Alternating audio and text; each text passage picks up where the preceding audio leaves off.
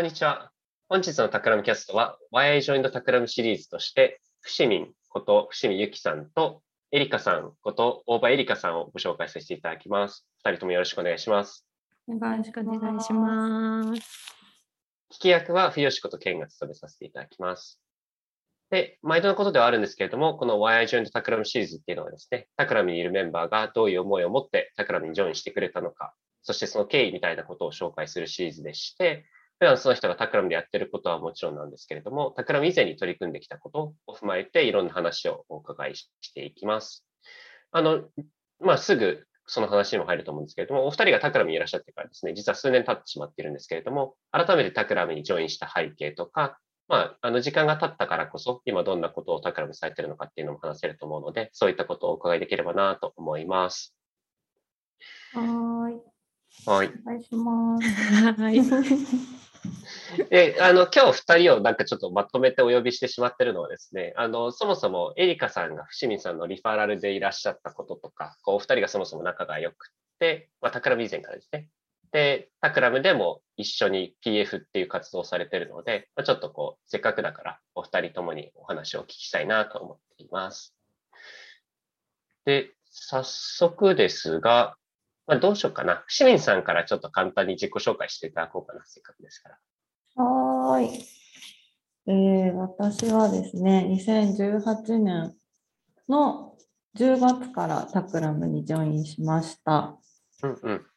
で、今、2年 ?3 年目とかなんですけれども、えーその間、育休を1年挟んでるので、実質2年ぐらいですかね、タクラムで一緒にやらせていただいてます。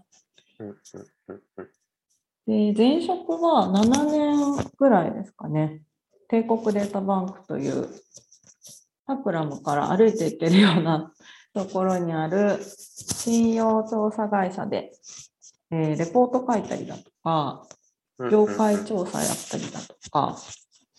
あとはなんかニュース書いたりだとか、やった後に営業支援みたいなこともいろいろやらせていただいて、で、そこで7年勤めていた時に、えータクラムのさくちゃんから、ちょっと受けてみないっていう話をいただいて、来たっていう感じですね。うんうんうんうんうんうんあの、帝国データバンクさんとはもうタクラムは長いお付き合いですよね。えっと、もともとは DSAS プロトタイプ2015年にあの経産省とか内閣府とかと連携もしながらやっていたうん DSAS プロトタイプうんがあって、まあ、その後こう様々なビジュアライゼーションプロジェクトでご一緒しつつ、まあ、最新版で言うと V-RESAS 昨年取り組んでいたものですね。が、まあ、最新のプロジェクトとしてありますけれども、あの、ずっとね、帝国データバンクさんとは何かしらの形でこうつながっていたかなと思います。はい。じゃあ、エリカさんもせっかくなので、そのまま自己紹介お願いします。はい。えっと、私は、伏見さんの紹介で、2019年の4月にタクラムにジョインしたので、えっと、もう少しで3年うんそっていう感じ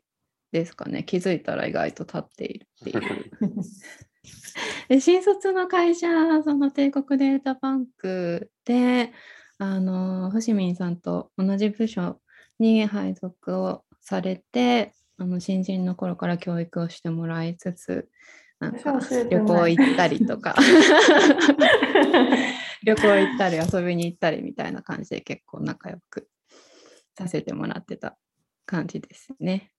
でね同じ部署だったんで、それこそ営業支援とか、なんかリサーチ系の業務をよくやっていました。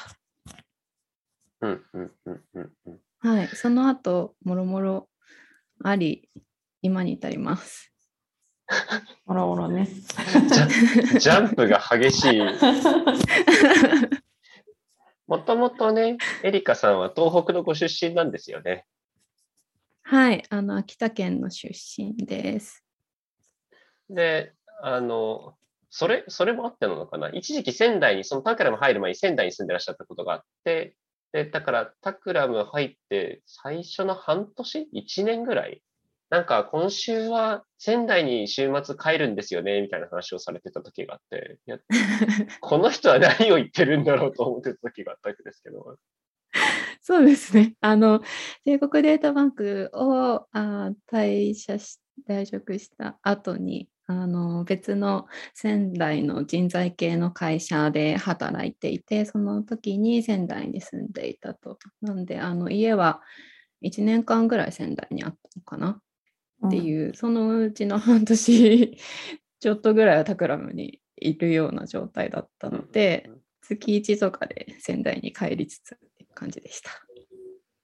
そうそうそう。なんか仙台に家があるんですよねっていう話を初めてお会いした時かなんかに聞いて、ちょっとどういうことかわからないと思ってたんですけど、今となってはね、最先端的な、なんか、ね二拠点生活そうみたいな。ですね。二拠点生活でしたね。仙台に家ありつつ、東京に仮暮らしをして、多摩の方にも住んでたんですけど、はいはいはい。そんな感じで。いや、この二人何が面白いって、そのなんか働いてる場所が結構飛んでるのが面白くて、伏見さんも実はその、僕は去年までロンドンにいたわけですけど、その育休期間中、育休期間中じゃないな。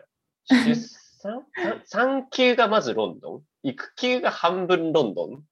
そうですね、そんな感じですね。まず10月にタクラムに入ったんですが、その半年後、エリカちゃんがちょうど入ってきたタイミングで、私はあの旦那さんのがロンドンにいたので、そこについていくことになりまして、1年ほど滞在して、戻ってきたので、ちょうどコロナ前に。ロンドンに滞在してましたね。うん。なんで、私たちは割と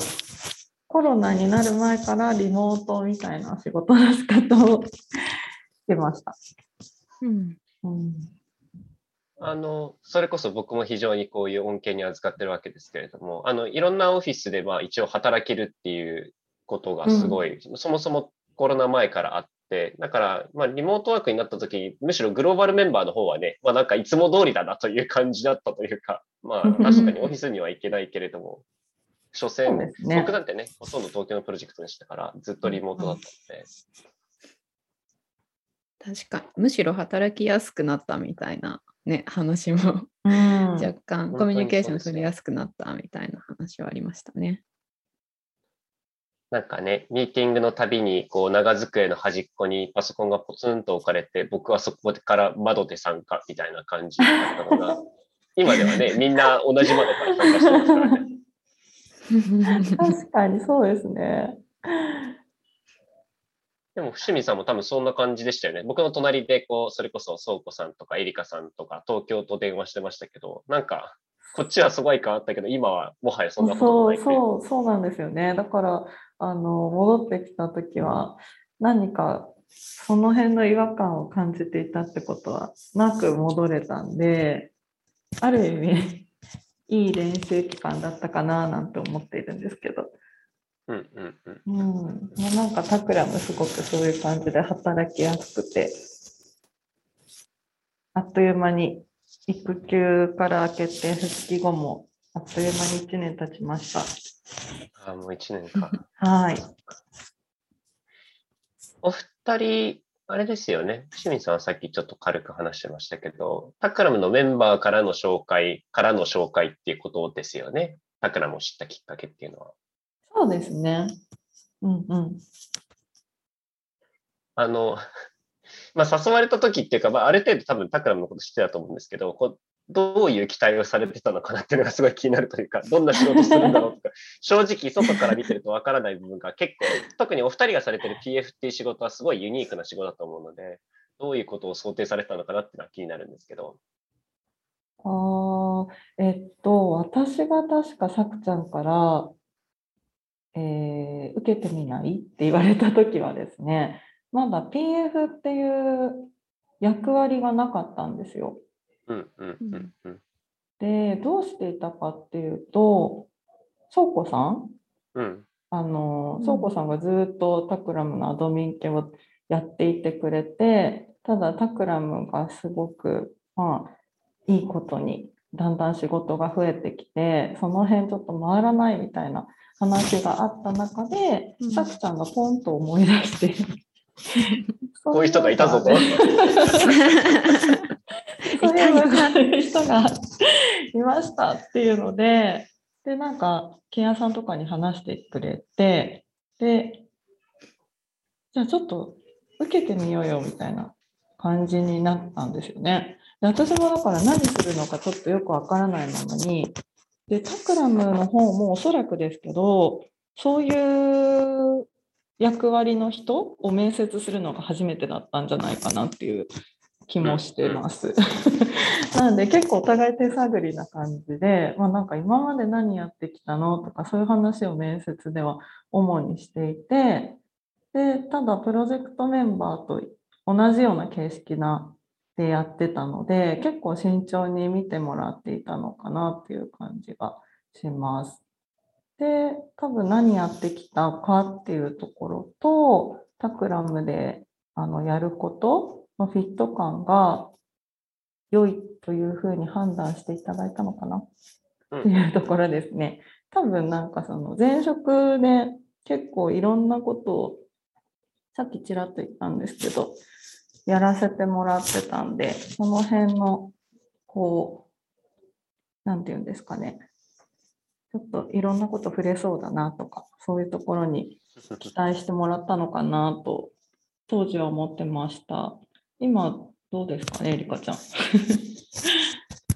私からなんか声かかった時ってそんな感じで話してました？そうですね。なんかあんまりその前職というか帝国データバンクでやってた時の仕事との乖離が少ないから、こうなんかあんまりハードル高くなく始められたし、結構すぐ馴染めたみたいな話は最初、ルシミンさんから聞いてた気がします。うんうんうんうんあれですよね。えっと、当時、当時の記録、あの、ポテンシャルプロジェクト、つまり、あの、E メールでの問い合わせが入っている時のものを見てたんですけど、この直前に。なんかあの、まあ、アクシスが先日発行されましたけど、そこでポテンシャルプロジェクトっていうチャンネルがあってみたいな話もしてますけど、あの、改めて説明すると、タクラムに来る特にメール系の問い合わせは全てポテンシャルプロジェクトっていうスラックのチャンネル上で共有されていて、まあ、つまりこう、こういうお仕事しま、させて、依頼させてもらえませんかっていう問い合わせは全てあの全メンバーが見えてるんですけど、この制度自体はもともとそのウェブサイトのですね、投稿欄と全部直結してるので、そこに来ているものが全部そのままこう流れてくるっていう仕組みだったんですけど、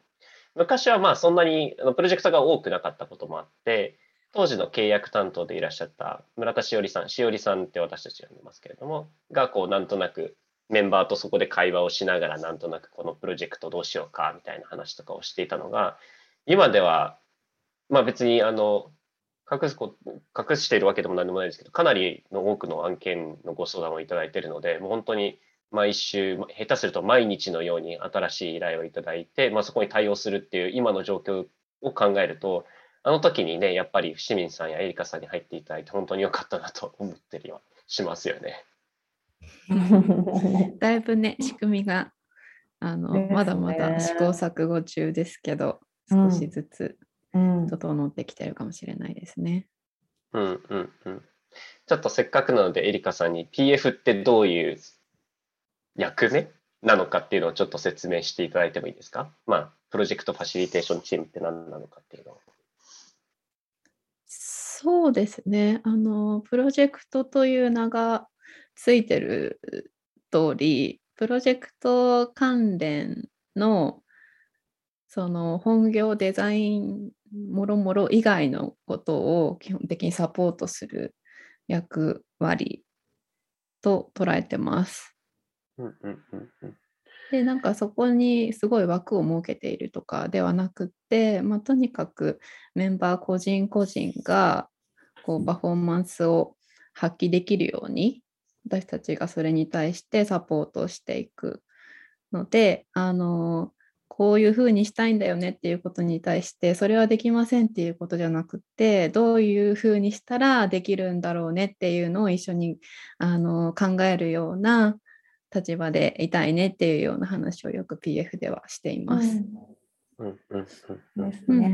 具体的には、ね、クライアントからのお問い合わせの対応からそのメンバーのアサイン調整だったり契約だったり請求だったりっていうプロジェクトのあの一連のところのサポートをしているっていう感じですね。うんうんうんうんあの、プロジェクトメンバー、あの、僕の側からこう、どういうふうに見えてるかっていう話も一応補足しておくと、その、特にやっぱりさっき言ったポテンシャルプロジェクト、つまりこう、問い合わせが入ってから、プロジェクトメンバーが、じゃあ、これ、プロジェクト化しようかっていうところまでの、特にこう、やり取りの周り。あとは、プロジェクト化するってことは当然契約が発生するので、契約周りのサポートをいただいたりしますし、プロジェクト中もですね、あの、メンバーが、例えば働きすぎたとか、実はもっと手が必要だった違うメンバーもアサインできないかみたいなことをこまめにご相談させていただきながら、じゃあ、このプロジェクトは、あの、何々さん入ってくださいみたいなことをちょっと PF の方とご相談しながら、随時調整して、で、もう本当にずっとご一緒してるんですけど、あの、裏側では。あのう、ん。一番最後に至ると、本当に、えっと、納品業務に関わるところも入ってきて、タクラムの納品物ってやっぱりこういろんなものが最初、なんていうんですかね、ご提案書に書いたものと変わってきたりもするんですよね。プロジェクトの経過によってはこう、なんかこういう納品になったとか、下手するとプロジェクト期間が伸びたとか、なんか全うん然あの短くなったみたいな、こう結構イレギュラー対応がすごいある中で、まあそういったこともすごい契約面でも、あのそういったメンバーのアサインを調整するっていういろんな側面からサポートいただいて、まあ最後、納品、請求みたいなことをお手伝いいただいてるっていうのが、まあ、PF の皆様にあの本当にお手伝いいただいてるところかなと思います。おーめっちゃうまくまとめていただいたっていう感じです。感謝。いや、でも、すごい仕組みですよね。あの、ちょっと何何も見せることができないので、こういう話をするのも恐縮であるんですけど、こう、カーズっていうメンバーのアサインが見えてる内部ツールとかがあったり、こう、いちいち内部ツールとかを私たちはたくさんいろいろ作ってるわけですけど、それそれそれこそプロポーザル、ご提案書のフォーマット自体もかなりあの独自のものを作ってますけど、まあそういったものの整備みたいなものも PF の方々、特にあの倉庫さん中心ですけどね、あのうん。やっていただいていて、うん。プロジェクトをうまく、そしてまあクリエイティブディスカバリーをするための仕組み作りみたいなことの、こうやっぱり下地もね、すごい担っていただいているのが、まああのうん、見えないというとすごいこうあれですけど、本当にこう影の立役者だなと思ってはいます。ありがとうございます。い いやでも今こういうふうに本当に体系化されたのはこの2年3年かなっていうところですね。私が入った時はなんかこういうふうにこういうのややってくださいっていうふうにまとまってなかったなって今こうやってみると思います。うん。チームができていろんなことが体系化されるって素晴らしいですね。本当にだから、い今僕が説明したのはこう理路整然としてたようにこう聞こえるかもしれないですけど、本当になんかプロジェクトのたびにね、ユニークな課題が出てきたりして、うんいや、今度はこんな問題が、みたいな話とかね。で、じゃあ、これをじゃあどうやって仕組みにしようかっていうのもすごい検討されてますよね。他に、えっと、PF の人たちがどんな人とか、モジュールとかお仕事してるかも教えてもらっていいですかどうですかね。比較的こうメンバー全員と関わりがうんあるかなと、そのプロジェクトをリードするプロジェクトディレクターは特に関わりが多いかもしれないですけど、うんうんうん。それ以外もあのアサインの調整とか今ちょっと忙しくてみたいな話でご相談いただいたりするので、うん、比較的全員とお話しする機会は多いかなっていうふうに思います。うんモジュール系もね、結構いろいろそうですね。関連してやってますよね。私とエリカちゃんそれぞれ別のところで幅広く動いてる感じですね。うんうんうんうんうん。確かに。なんか、うん今リストを見てますけど、確かにどのモジュールともね、少しずつ緩やかに関わりながら、いろんな業務をされてますよね。うん、そうですね。モジュールで契約、ね、走ったりもするので、うんそういうのでもご連絡いただいたりして、意外とうんどのモジューうんルともやり取りさ,、させてもらってますよね。ですね。コラボレーターさんとかとも、そうですね。やり取りはしてますね。うんうんうん。先ほど、あの、まあ、伏見さんが前職でこういろんなことをさせてもらってたから、まあ、そういう経験が生きるんじゃないかっていうことで、こう PF として、まあ、最初の正規 PF として入ったっていうお話だったと思うんですけど、実際入ってみてどうですか？こうどんなところが生きてますか？どんなところがこう、あそうですね。なんかその、私はレポート書いたりとかしてたんですけど、リサーチとかもやっていたことがあって、なんでその辺の あの、タクラムに入ってからそういうことはやっていないんですが、プロジェクトメンバーがそういうのをやってるのを見て、なんか、まあ、その大変さも理解はできるしっていうところだとか、あとは実務的な面で言うと、あの前職では結構一つの事業所の営業成績とかを管理するようなことをやっていて、でそのためにこう例えばどんな施策を打つかとか、誰をどういうふうに上げていくかみたいなところまでやってたんですけど、なんかうんうん。タクラムはそこまでその営業数字だとか、そういうところにはシビアではないんですが、あのプロジェクトの利益がどれぐらいだとか、そういったことを考える癖みたいなのは前職の間につけてたかなっていうのがあって、で、今回、あのタクラムでもそういうふうに数字を見る仕事っていうところでも役立ってるなとは思いますね。ああ、確かに確かうん、あとはそのいろんな人と前職でもコミュニケーションを取ってたので、タクラムのこの今お話ししたようにいろんな人と関わりながらやるっていうところはフィット感良かったのかなと思ってます。に。ああ、う確かにん、ね。PF の方は本当に全メンバーとコミュニケーションを取りながら進めますもんね。そういう意味では確かに。そうです一番ね。うんうんなるほど。エリカさんはいかがですか？そうですね。だから、あの、同じような業務をやってたので、それこそその営業支援の部部署だったんですけど、各営業所の、その営業さん、社員さんとこうやり取りをして、あの提案資料作成のお手伝いとか、そういうのをしていた、やり取りを頻繁にしていたっていうところが、結構今のそのメンバーとのやり取りにつながってきてるかなっていうところがあったり、あとはクライアントとの直接のやり取りみたいなところも、あのメールでのやり取りとかも結構多かったので、そういう問い合わせ対応みたいなところにも生きてきてるのかなっていう感じはします。うんうんうんうん。なるほど、なるほどね。ですね。結構本当にいろんな、うんなんか、いわゆる契約担当で、こう、契約の内容を確認して、スタンプをして、まあ、スタンプじゃないな、印鑑か。印鑑をしてみたいなこととは全然違いますよね。そうですね。なんか一般的なホームっていうのとも違うかなっていうので、これを一般的にどういう部署なのかっていうとなかなか言い表しがたいなっていう ふうにたまに話したりしてます。確かにね。うん、で、なんかこう、業務外のことも大量に発生しますもんね、そういう意味では、本当に。業うん業務の範囲がよくわからないっていうのが、タクラのモジュールの特徴かもしれないですけど。うん。なんか、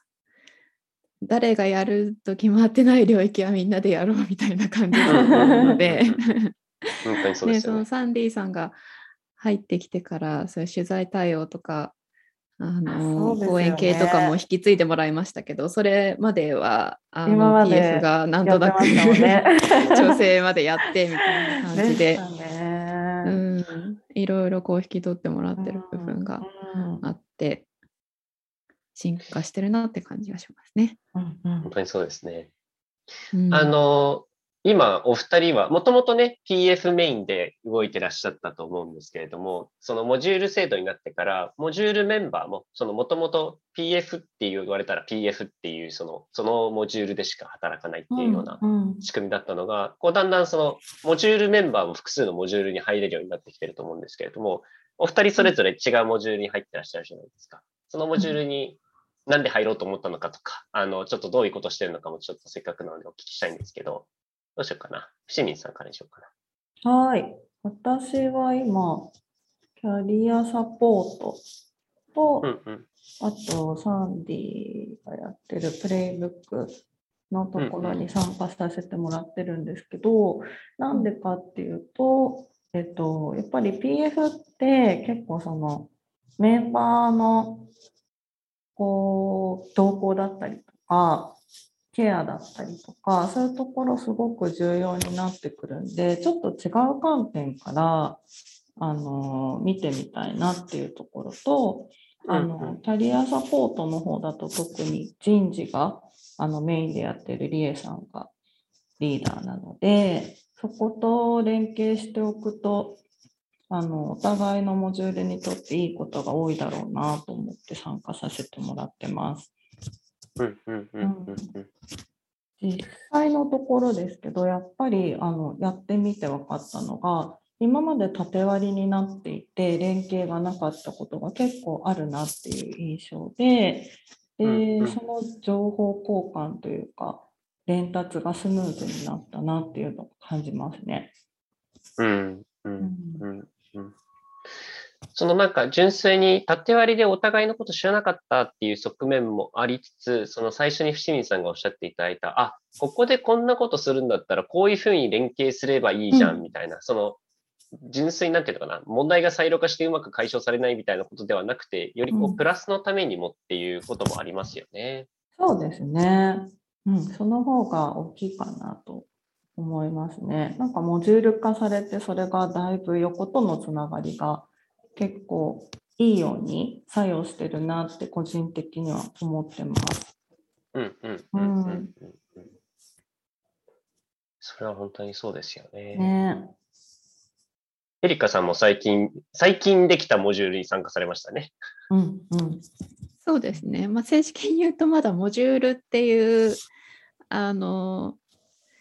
ところまで行ってない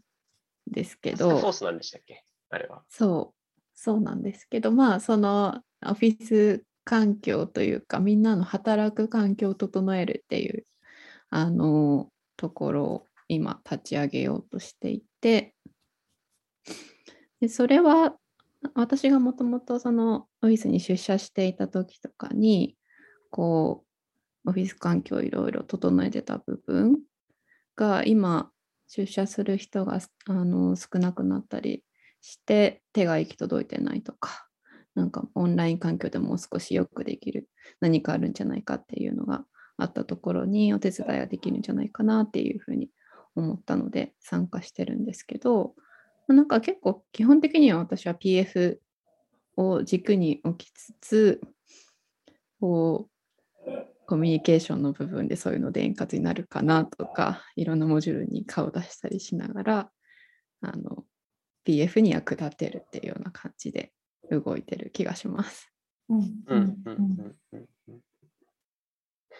なんか、お二人がくしくもね、その人と場所っていう、それぞれこう、プロジェクトのためには欠かせない、全然違う方向性の、まあ、モジュールとか取り組みに興味を持たれてるのは、個人的にはすごい面白いなと思いますね。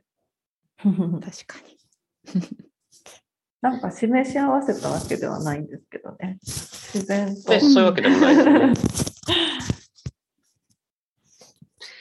あの、そうですね。なんかやっぱりだから PF っていう仕事自体が広いっていうこともあるし、まあそもそもタクラムでモジュールっていうのがちょっとこう、あやふや、いいいい意味であやふやというか、こうちょっと境界がないところがあるので、まあ、そうやってお互いがこ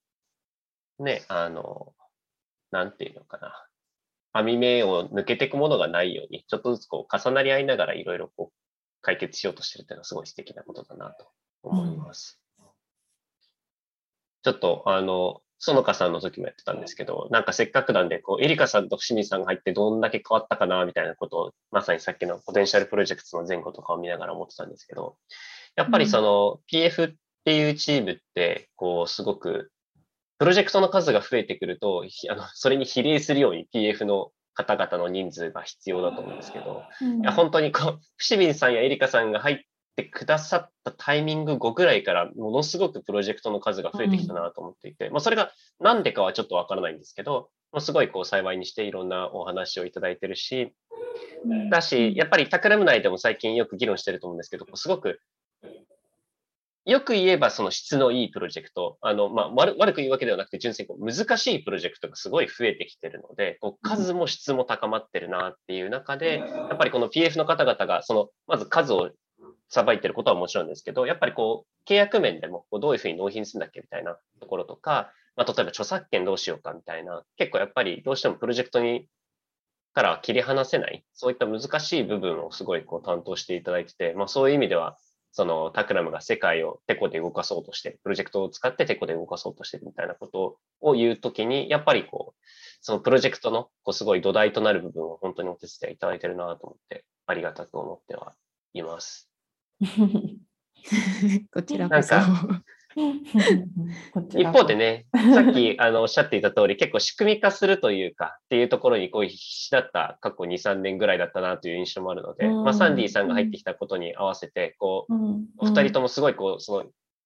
働きやすくなるみたいなのがすごい質的なことを今お二人ともおっしゃってたなと思っていて、なんか仕組み作りは結構できてきて、もちろんその仕組みっていくいくらでも積み上げていけると思うんですけど、なんか結構こう質的なところに入ってきたフェーズなのかもな、PF も持ってきたりはしました。確かにそうですね。うん、なんか今プロジェクトが何何度かしてるっていう話もありましたけど、契約も 結構それに伴って複雑なものとか増えてきましたよね。うんうんうん、そうですね。そうね、あの、例えばタクラムのメンバーの中でも自分で事業をやってみたいみたいなことを言うメンバーもいるし、うん、まあ、実際にそれに向けて動き出しているメンバーたちもいたりするので、まあ、そういう、そうするとね、またこう、いわゆる私たちがやってるデザイン業とは全く違う形の契約や世界が待ってるので、まあ、そういう意味でも引き続き、こうなんかチャレンジも続くし、まあその幅も増えてくるっていうところは、まあ、楽しくも難しいところかなとは思いますね。うん、そうですね。あの、今後タクラムでこんなことやっていきたいとか、こんなことを目指していきたいとか、最後に何かありますか？じゃあ、エリカさんから。そうですね。あの PF 業務で、こう、日々、あの、やっていかないといけないこととかが結構多かったりするので大きくこれをやりたいみたいな話というよりかは粛々とあのやりつつ仕組みを整えつつ少しずつあのよくしていくっていうところだと思うんですけどあのそのベースにあるメンバーがあのパフォーマンスを発揮できるように楽しくプロジェクトを実施できるようにっていうところをあの念頭に置きながら変わらずサポートしていきたいなっていうふうに思ってます。こちらこそよろしくお願いします。お願いします。伏見さんもどうぞ。そうですね。プロジェクトと、あの、会社全体とプロジェクト全体と、両方幅広く見れるのが PF の醍醐味かなと思っているんで、そのバランス見ながらタクラムの成長と合わせてあのメンバーの活躍を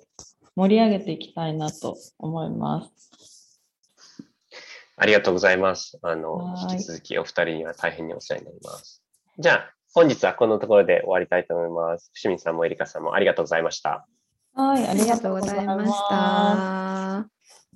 今後もですね、親愛情の企むシリーズっていうのは他のメンバーを対象に聞いて回りたいと思ってるんですけれども、これまでも数多くのメンバーの収録がタクラムキャストに掲載されているので、ぜひこの機会に他の人の分も聞いてみてください。